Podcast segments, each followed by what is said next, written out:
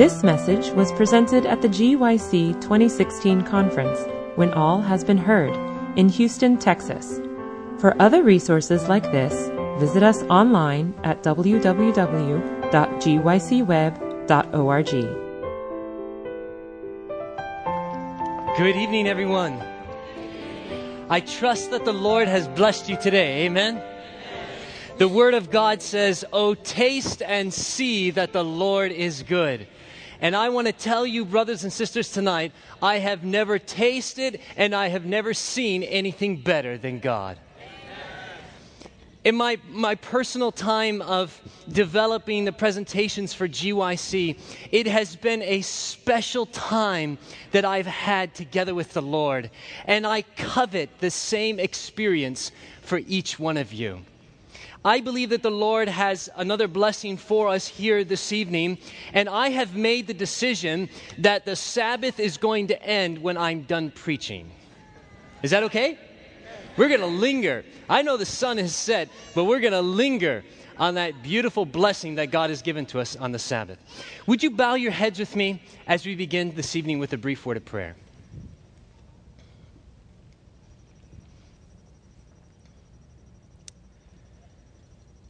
Merciful God and ever loving Father, we come to you tonight with a desire in our hearts to hear a message from you. Lord, we have our Bibles in our hands, and we have minds that are willing to hear the Holy Spirit speak to us tonight. So, Lord, send the presence of your Spirit here, I pray. And may we be blessed as we linger in your presence. For we ask it in Jesus' name. Amen. How is the subject of the judgment relevant to a GYC attendee tomorrow as they get in their car or as they get on a plane and travel back home. How is the subject of the investigative judgment relevant to you on Monday when you go back to school or work or whatever it is that you start on Monday? How is the subject of the judgment relevant to you when you go about your business uh, at, uh, around town or taking care of various tasks in your daily life.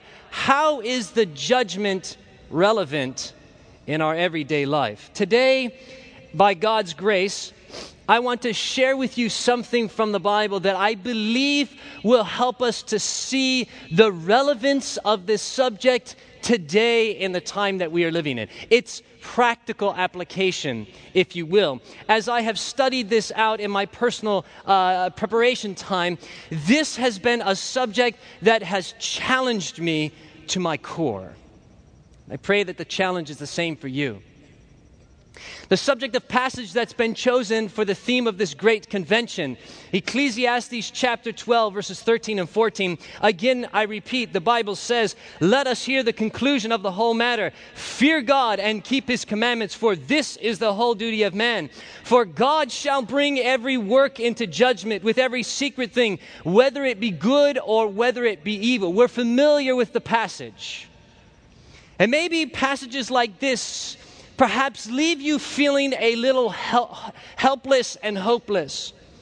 Maybe passages like this make you feel like you are never going to make it into the kingdom of heaven. The thought of your entire life in all of its hideous details being reviewed by somebody, it makes you shudder when you think about it. Yet the fact still remains that the Bible tells us there is a time of judgment, and we are living in it right now. I fear that for some of us, when we read passages such as this in Ecclesiastes chapter 12, that we think uh, that, that, we, uh, that, we think it, when we think about it, uh, that we cross our fingers in hope that maybe we might just happen to slide through and make it through on the time of judgment. That maybe we hope that if we do something good enough, that God will recognize that good deed and will take it and allow us to make it through on the time of judgment. Now, I'm here to tell you this evening that the Word of God offers something better than luck. That the Word of God offers something better than just chance. And I want to share with you a passage of scripture that has spoken to my heart. And I invite you to turn with me, turn there with me if you would to the book of First John. First John chapter 4. And we're going to look at verse 17. First John chapter 4 and we are going to look at verse 17. Beautiful passage of scripture here. The word of God says this. Herein is our love made perfect, that we might have boldness in the day of judgment. Because as He is, so are we in this world. The question I want to ask you is can I have boldness in the day of judgment? Yes or no? There is no question about it. The Word of God tells us that we don't have to cower at the time of judgment, but that we can have boldness. In fact, in the Greek, it tends to give the idea of cheerful courage in the time of the judgment or confidence in the time of judgment. When we are brought, when our cases are brought in review before God, we can have hopeful expectation that by God's grace working in and through us, that we can be found as conquerors in the eyes of God.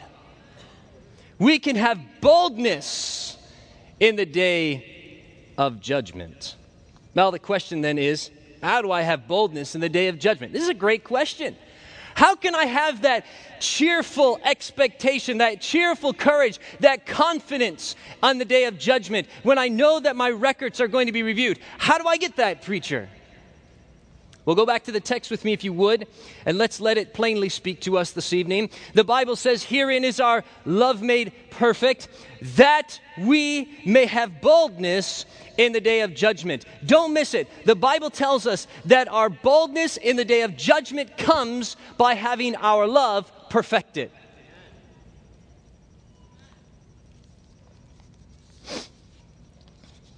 So then the question is, how do I have my love perfected? Let's just let the Bible continue to speak to us here this evening. In verse 12 of the same chapter, going up a few verses, the Bible tells us this No man hath seen God at any time. If we love one another, listen to this God dwelleth in us, and his love is what, everybody? His love is perfected in us, the Bible says. Don't miss it. How is our love perfected? It is perfected when we allow God to give us love, not just for Him, but for our fellow brothers and sisters in Christ. There's no question about it. The Bible is clear. It is not necessary for us to be fearful in the time of judgment. In fact, in this very chapter of 1 John chapter 4, John tells us that perfect love casts out, finish it for me, all fear. We can have boldness, confidence in the day of judgment when our cases are brought before God if we have that perfected love for God and for one another. Now, I want to give you a snapshot of what this looks like in the Bible. You have your Bible, so go with me, if you would, to Matthew, the 25th chapter. Matthew, the 25th chapter, and here we will see a snapshot from our Savior Himself that he is going to give us of what this perfected love, what this pure love, what this divine love, what the love of Jesus looks like in practical manifestation. Again, we're looking at how can I have confidence in the day of judgment by having my love perfected. What does that look like? Matthew chapter 25. And we're looking at verse 31. The Bible says, it would begin in verse 31. The Bible says this When the Son of Man shall come in his glory, and all the holy angels with him, then shall he sit upon the throne of his glory. And before him shall be gathered all nations, and he shall separate one from another, as a sheep divideth, or sorry, as a shepherd divideth the sheep from his goats. Verse 33. And he shall set the sheep on his right hand, and the goats on his left. When Christ comes, there will be two groups. There will be the converted and the unconverted. There will be no middle ground. Verse 34. Then shall the king say unto them on his right hand, Come, ye blessed of my Father, inherit the kingdom prepared for you from the foundation of the world. How many of you here tonight want to hear Jesus say that to you? Amen? Amen. Lord Jesus, please let that be what you say to me. Come, ye blessed of my Father, inherit the kingdom prepared for you from the foundation of the world. Verse 35 For So he's giving the reason why they can inherit the kingdom of God. For I was and hungered and you gave me meat. I was thirsty and you gave me drink. I was a stranger and you took me in, naked and you clothed me. I was sick and you visited me. I was in prison and you came unto me. Then shall the righteous answer him, saying, Lord, when saw we thee and hungered and fed thee, or thirsty and gave thee drink? When saw we thee a stranger and took thee in, or naked and clothed thee? Or when saw we thee sick or in prison and came unto thee? And the king answered and said unto them, Verily, Verily I say unto you, in so much as you have done it unto one of the least of these my brethren, what does it say? You have done it unto me. Now don't miss it. Why do the righteous inherit the kingdom of heaven? It is obvious that the righteous have done a lot of good things. It is, right, it, is, it is obvious that the righteous have done a lot of things right. But when it all comes down to it, when Jesus boils it down, he puts his finger on one reason. And as that, that reason that he points to is that they have uh, that they have ministered to him through ministering to the needs of those around them. I would submit to you tonight that the overarching reason is that they have had the character of Christ perfected in their lives. And that character of Christ is not just a theoretical thing, but it is seen in the expression and the actions of their life, how they help those around them.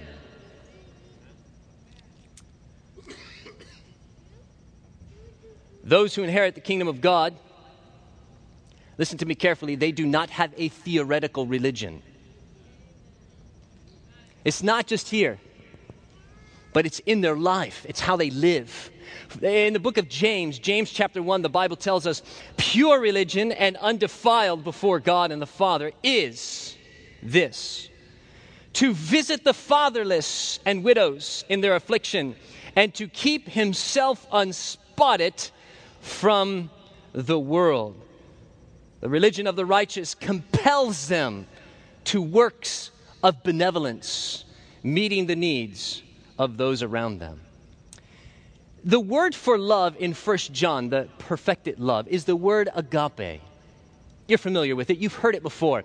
But recently I have I've dug into this, this subject that, that, that is very familiar to us. And what I have found in my study of agape has really been mind blowing. And this is what Jesus is describing here in Matthew chapter 25. He is describing in, in an example, in vivid terms, what agape looks like. You see, uh, agape is not something that we as humans see very often. Human love is something that has to be reciprocated. You give somebody love, they give love back to you, and therefore that love exists. Oftentimes, when the other party ceases to love you, that love begins to grow cold unless it is agape love. Because agape love is a special kind of love that can stand on its own without needing to be reciprocated to. That's why Jesus was able to make statements such as this love your enemies. Do your enemies reciprocate that love? Absolutely not. But that's agape. When you see the love of God, when you see the love of God the Father, He loved the world so much. He loved the world so much that it compelled Him to do what He could to redeem fallen man. And this is what Jesus is describing here in Matthew chapter 25. He is describing what agape looks like. That God's people in the last days that are living in the hour of God's judgment, they will be compelled to works of charity because the character of Christ is in them.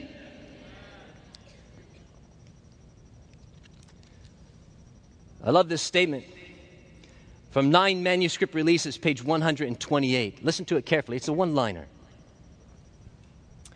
She says, A loving, lovable Christian. What kind of Christian, everybody? Now, listen to me carefully. It's one thing to be loving, It's another thing to be lovable. Come on now, amen? A loving, lovable Christian, listen to this, is the most powerful argument in favor of the truth. Let the people of God say amen. A loving, lovable Christian is the most powerful argument in favor of the truth. And I want to tell you tonight that the world is starving for a manifestation of this today. All around us, the world is looking for a religion that is not theoretical, but is experienced in somebody's life. That the knowledge that they have has taken such deep root in their hearts that it becomes who they are and how they act. It's, it's, it's befuddling to me that much of the charitable work that is done in the world is done by Gentiles Kind of fits the story of the Good Samaritan, doesn't it, brothers and sisters? And I praise the Lord for those quote unquote Gentiles that are doing the work of benevolence. I praise the Lord for their work to try to lift up humanity, but shame on us. The world is looking for demonstra- demonstration of the character of Christ and his people. The story goes on. Verse 41, the Bible says this Then shall he say also unto them on the left hand, Depart from me, ye cursed, into everlasting fire, prepared for the devil and his angels. These people must have done something pretty bad. Verse 42 For or because. This is the reason why. I wasn't hungered and you gave me no meat. I was thirsty and you gave me no drink. I was a stranger and you took me not in. Naked and you clothed me not. Sick and in prison and you visited me not. Then shall they also answer him, saying, Lord, when saw we thee and hungered, or athirst, or a stranger, or naked, or sick, or in prison, and did not minister unto thee? It's almost like they said, Lord, if we had known it was you, that we would have done something. Verse 45 Then Jesus says, Then shall he answer them, saying, Verily I say unto you, insomuch as you have done it not to one of the least of these, you did it not to me. And we want to hit the delete button on verse 46. But we don't do that. The Bible says, And these, shall go away into everlasting punishment, but the righteous into life eternal. That's a promise. That is a promise.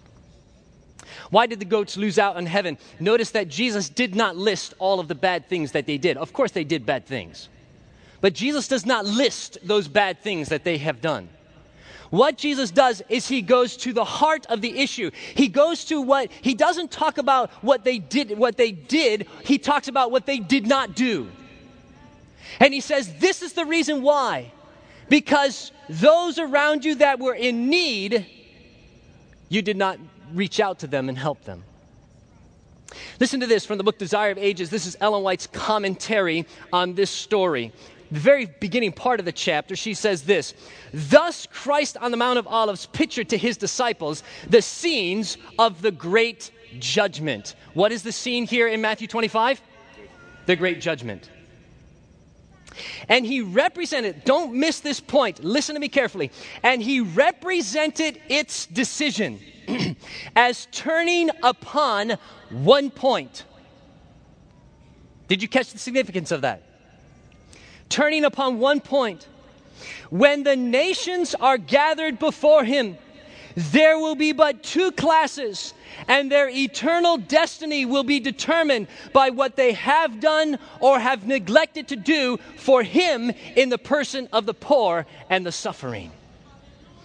Tell me, brothers and sisters, this is important stuff here. She is telling us that when it comes to the judgment, it is hinging on this one thing here that uh, those who minister to the poor or who, not, who do not minister to the poor, it is hinging upon this point. The implications of this parable are explosive. The one point that the whole judgment turns on is the point that will determine the destiny of every person in the world. It is how much I've cared for Christ in the person of the suffering and the poor. Simply put, it is have they had agape perfected in their hearts? Have they had the character of Christ in their lives? Listen, the righteous, what they did will reveal what they had. And what they had is the character of Jesus. And it was seen in what they did. How many times have you walked past a homeless person in your life? And maybe here while you were at GYC. How often have you soothed your conscience with the thought, well, if I gave him some money to help him out, he would probably just waste it anyways? I remember not too long ago, 2015, when I was in San Antonio, Texas for the General Conference session. What a tremendous privilege it was to be there. But in the area where I was, li- where I was staying while I was there, there were a, a large number of homeless and downcast people. I would drive past in my truck with all of the things to keep me comfortable and the food to keep me fed, clothes to keep me warm. And I would drive right past them. My heart would go out in sympathy, but I did not lift so much as a finger to relieve their suffering. And as I walked past those poor, downcast people, today I realized that I walked past Jesus. And an opportunity to minister to him in the person of the poor. When GYC comes to Houston, the homeless and the downtrodden should know about it. They should know that the people of God have descended upon the city because of the expression of Christ's character in their lives. So I ask you this evening if your name was to come up into the come up in the judgment right now based on what Jesus has told us in Matthew 25 what would be the outcome? Only you know but I think, as uncomfortable as a question like that makes us, it is worth us taking a moment to reflect upon that. Because Jesus here is clearly outlining what it is that he is looking for in his people when he comes back. It's not the works, but it's his character inside of them that is manifested in the works. Don't misunderstand me here this evening. We are not saved by our works. We believe that we are saved by grace through faith. But we all understand that that salvation that Christ gives to us is manifested in the works of our life. But to be perfectly honest with you here this evening, sometimes I wonder if we wished that the judgment would hinge on how much knowledge we have in our head. Sometimes I wonder if we wish that the, that, that the judgment would hinge upon how much work we have done how many Bible studies we have given, how much scriptural knowledge we have in our head, how many summers we have colported, how many souls we have won to God. Now, don't get me wrong, brothers and sisters. I'm not preaching a social gospel here. I've I dedicated years of my life to public evangelism, and I believe in that work. It is important. It must be done. God has given us a gospel commission. But in Matthew chapter 25, when Jesus separates the sheep and the sheep and the goats, Jesus doesn't point to that. He points to the manifestation of his character in his people being revealed in the works that they have done in helping the poor and the needy.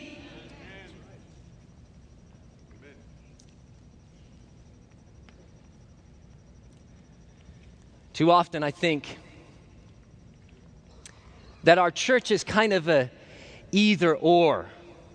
We either do evangelism or we do community outreach.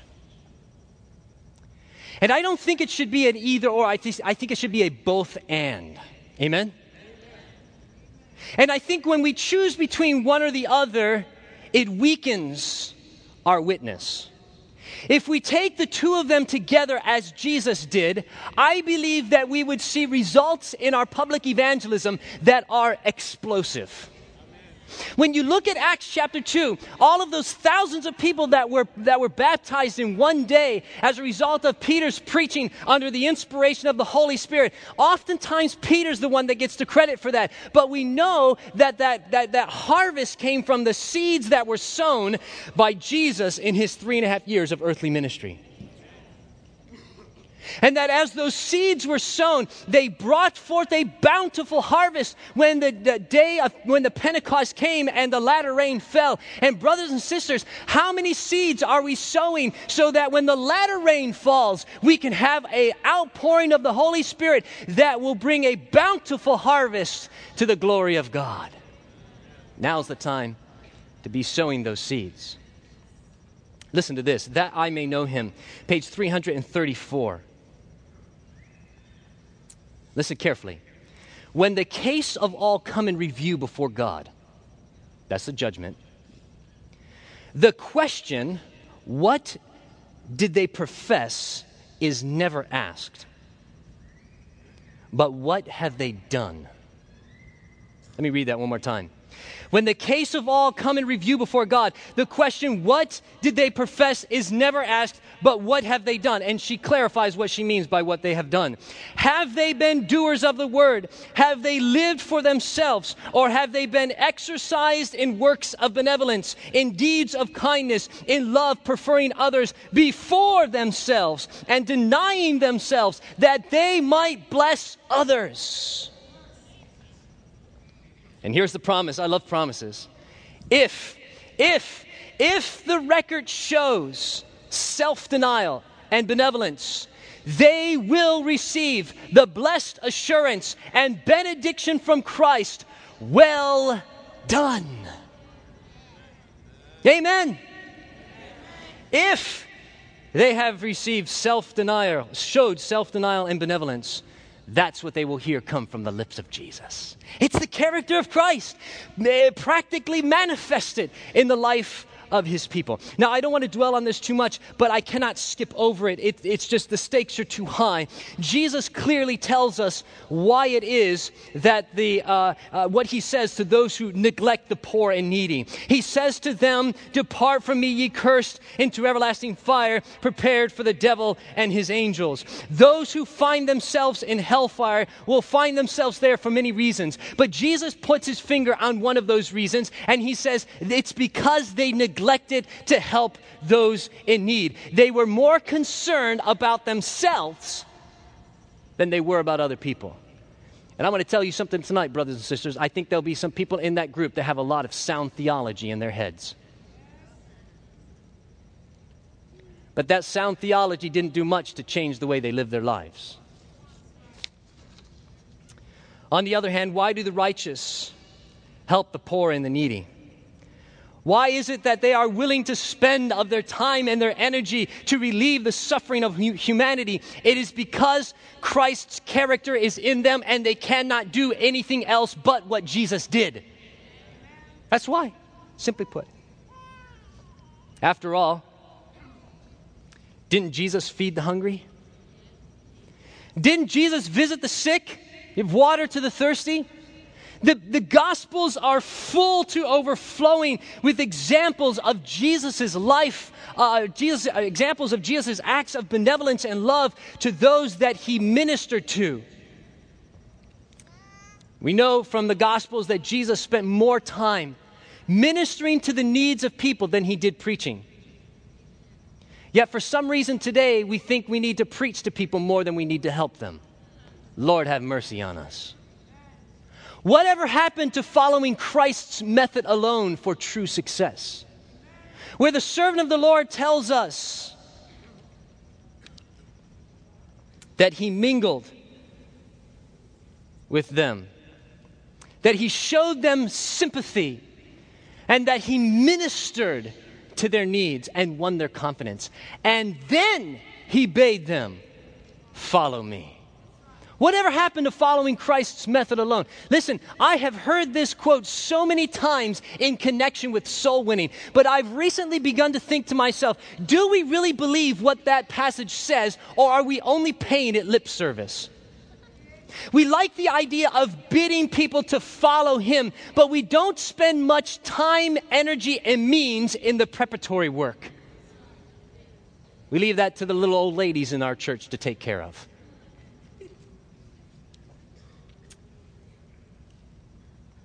If some refugees moved into your town or enrolled into your school, would you go out of your way to make friends with those people who are socially outcasts? If a dirty homeless man showed up at your church on a communion Sabbath, would you be the one that walked up to him and said, Hey, brother, can I wash your feet? Tonight, I want to ask you a question. As you leave GYC, can Jesus say of you, I was hungry and Jason gave me meat? I was thirsty and he gave me drink. I was a stranger and he took me in. Oh, we don't like that one. We don't like strangers in our house.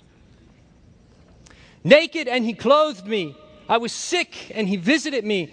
I was in prison, and he came unto me. I am certain that there are people in our great denomination who Jesus could say this to. I praise the Lord for those people. Keep on working. I know you're in the trenches and it's difficult. It's a difficult work, but keep going forward because this is the work that Jesus did. And it will bring great harvests to our church one day. However, I fear that this is not the majority. There is a growing concern in my mind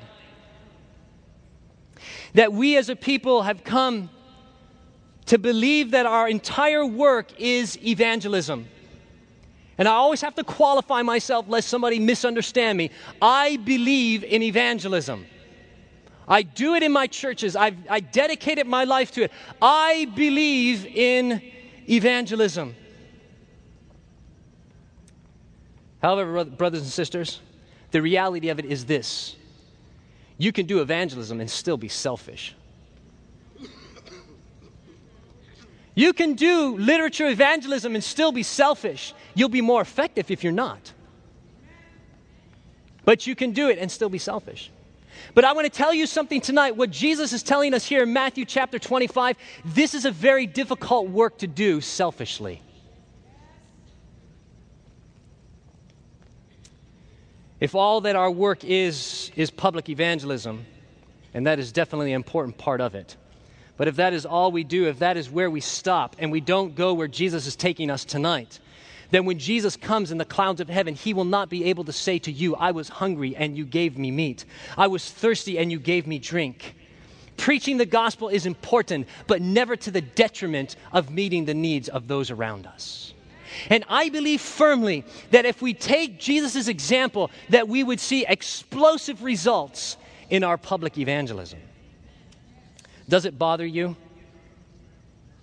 that there are people in your school that nobody hangs out with? What are you going to do about it? Does it bother you that there are visitors who come to your church and nobody invites them home to have a fellowship meal afterwards? What are you going to do about it?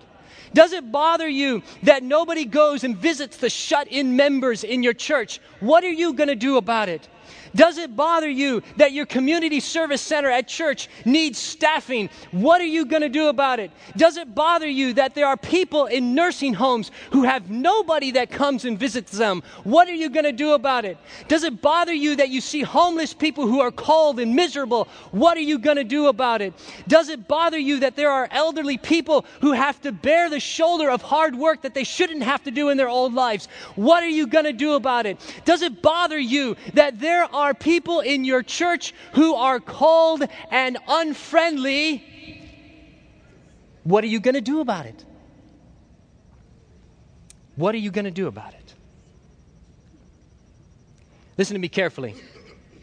In the judgment, telling Jesus, I was too busy, is not going to cut it.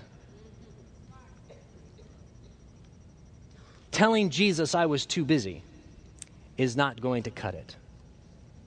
I want to tell you a story tonight in closing that I believe illustrates this form of evangelism because it is evangelism. Diana had been notified that she was going to get a new patient. Her name was Corky. According to the notes, she needed intensive nursing care. Said that Corky was non compliant, combative, maladjusted, unmanageable, and terminal. Sounds like the patient everybody wants, right? On the first visit to Corky's residence, Mike answered the door. He showed Diana around the house how he was remodeling it for Corky. He said, I bought this place for her because she always wanted to live next to the ocean. And I'm going to put her right here in this room where she can look out the window and be able to see. Corky turned out to be just as difficult as her medical history said she was. She had a massive cantaloupe sized oozing sore underneath one of her arms. And her untreated cancer was causing her horrific pain. She was uncooperative and angry. Twice daily, the nurses would come to minister to her needs, give her showers, dress her wounds, take care of the house. And Mike was there around the clock, day in, day out. He was there helping Corky, helping her with her pain medica- medication, comforting her tenderly, urging her to eat and drink, taking her pain medication. And usually, abusive swearing was all the reward that Mike would get for his work of tenderness and care. Finally, the inevitable day came, and Mike and Diana stood over the bed of Corky and watched her chest raise up and go down for the last time. And there she laid on the bed, still no signs of pain in her face any longer. Peaceful. Diana looked over at Mike. And this is what she says she saw. He stared at her silently, tears running down his cheeks and dripping off of his chin. His suffering affected me more deeply than Corky's death. Choking back sobs, I mumbled some sort of condolence and finished by saying that he had done more than, than most husbands would have done under the circumstances, and that she could not have doubted his love.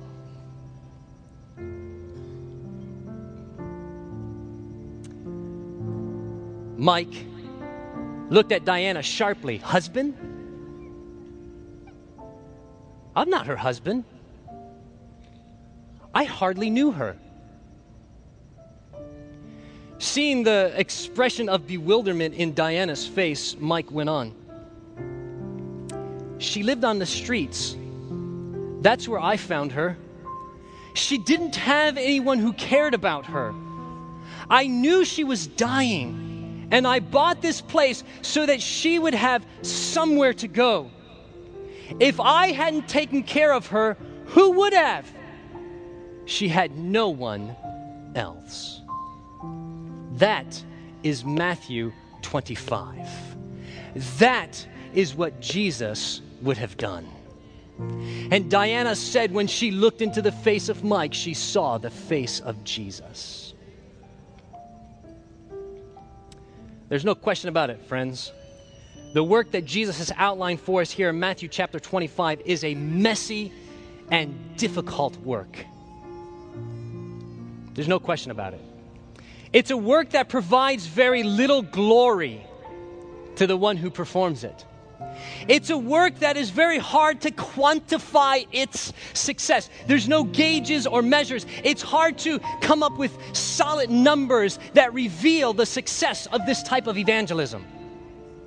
There's no way that you can really come up with a fancy report that shows the success of meeting the needs of those around you. Because what I have found as I have begun to apply this method of ministry in my life, that as you go around helping those in need, you get very little credit. In fact, 99% of the time, you never see the person again. But Jesus is not concerned with that. He's still working with that person. You were just part of that experience.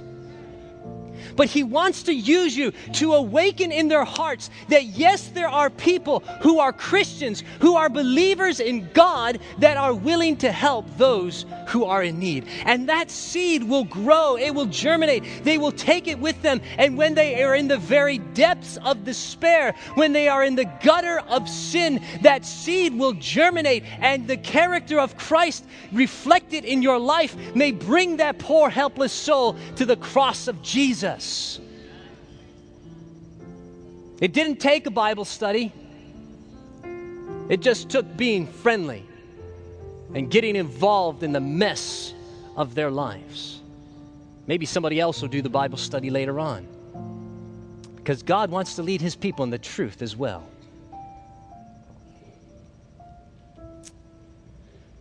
Tonight, how many of you want to make the judgment relevant in your life by reflecting the ministry of Jesus? If that's your desire, stand with me this evening.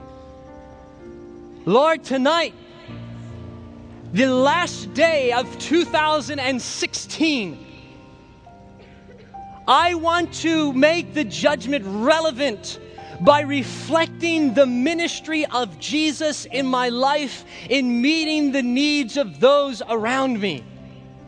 Listen, brothers and sisters, this is not an easy thing to do. What you are responding to is not a flippant thing. It's not something that you just do on a whim. You are going to spend and be spent. You are going to be uncomfortable. You are not going to necessarily enjoy it. It will not bring you glory, but you are showing Jesus that you want to do what he did.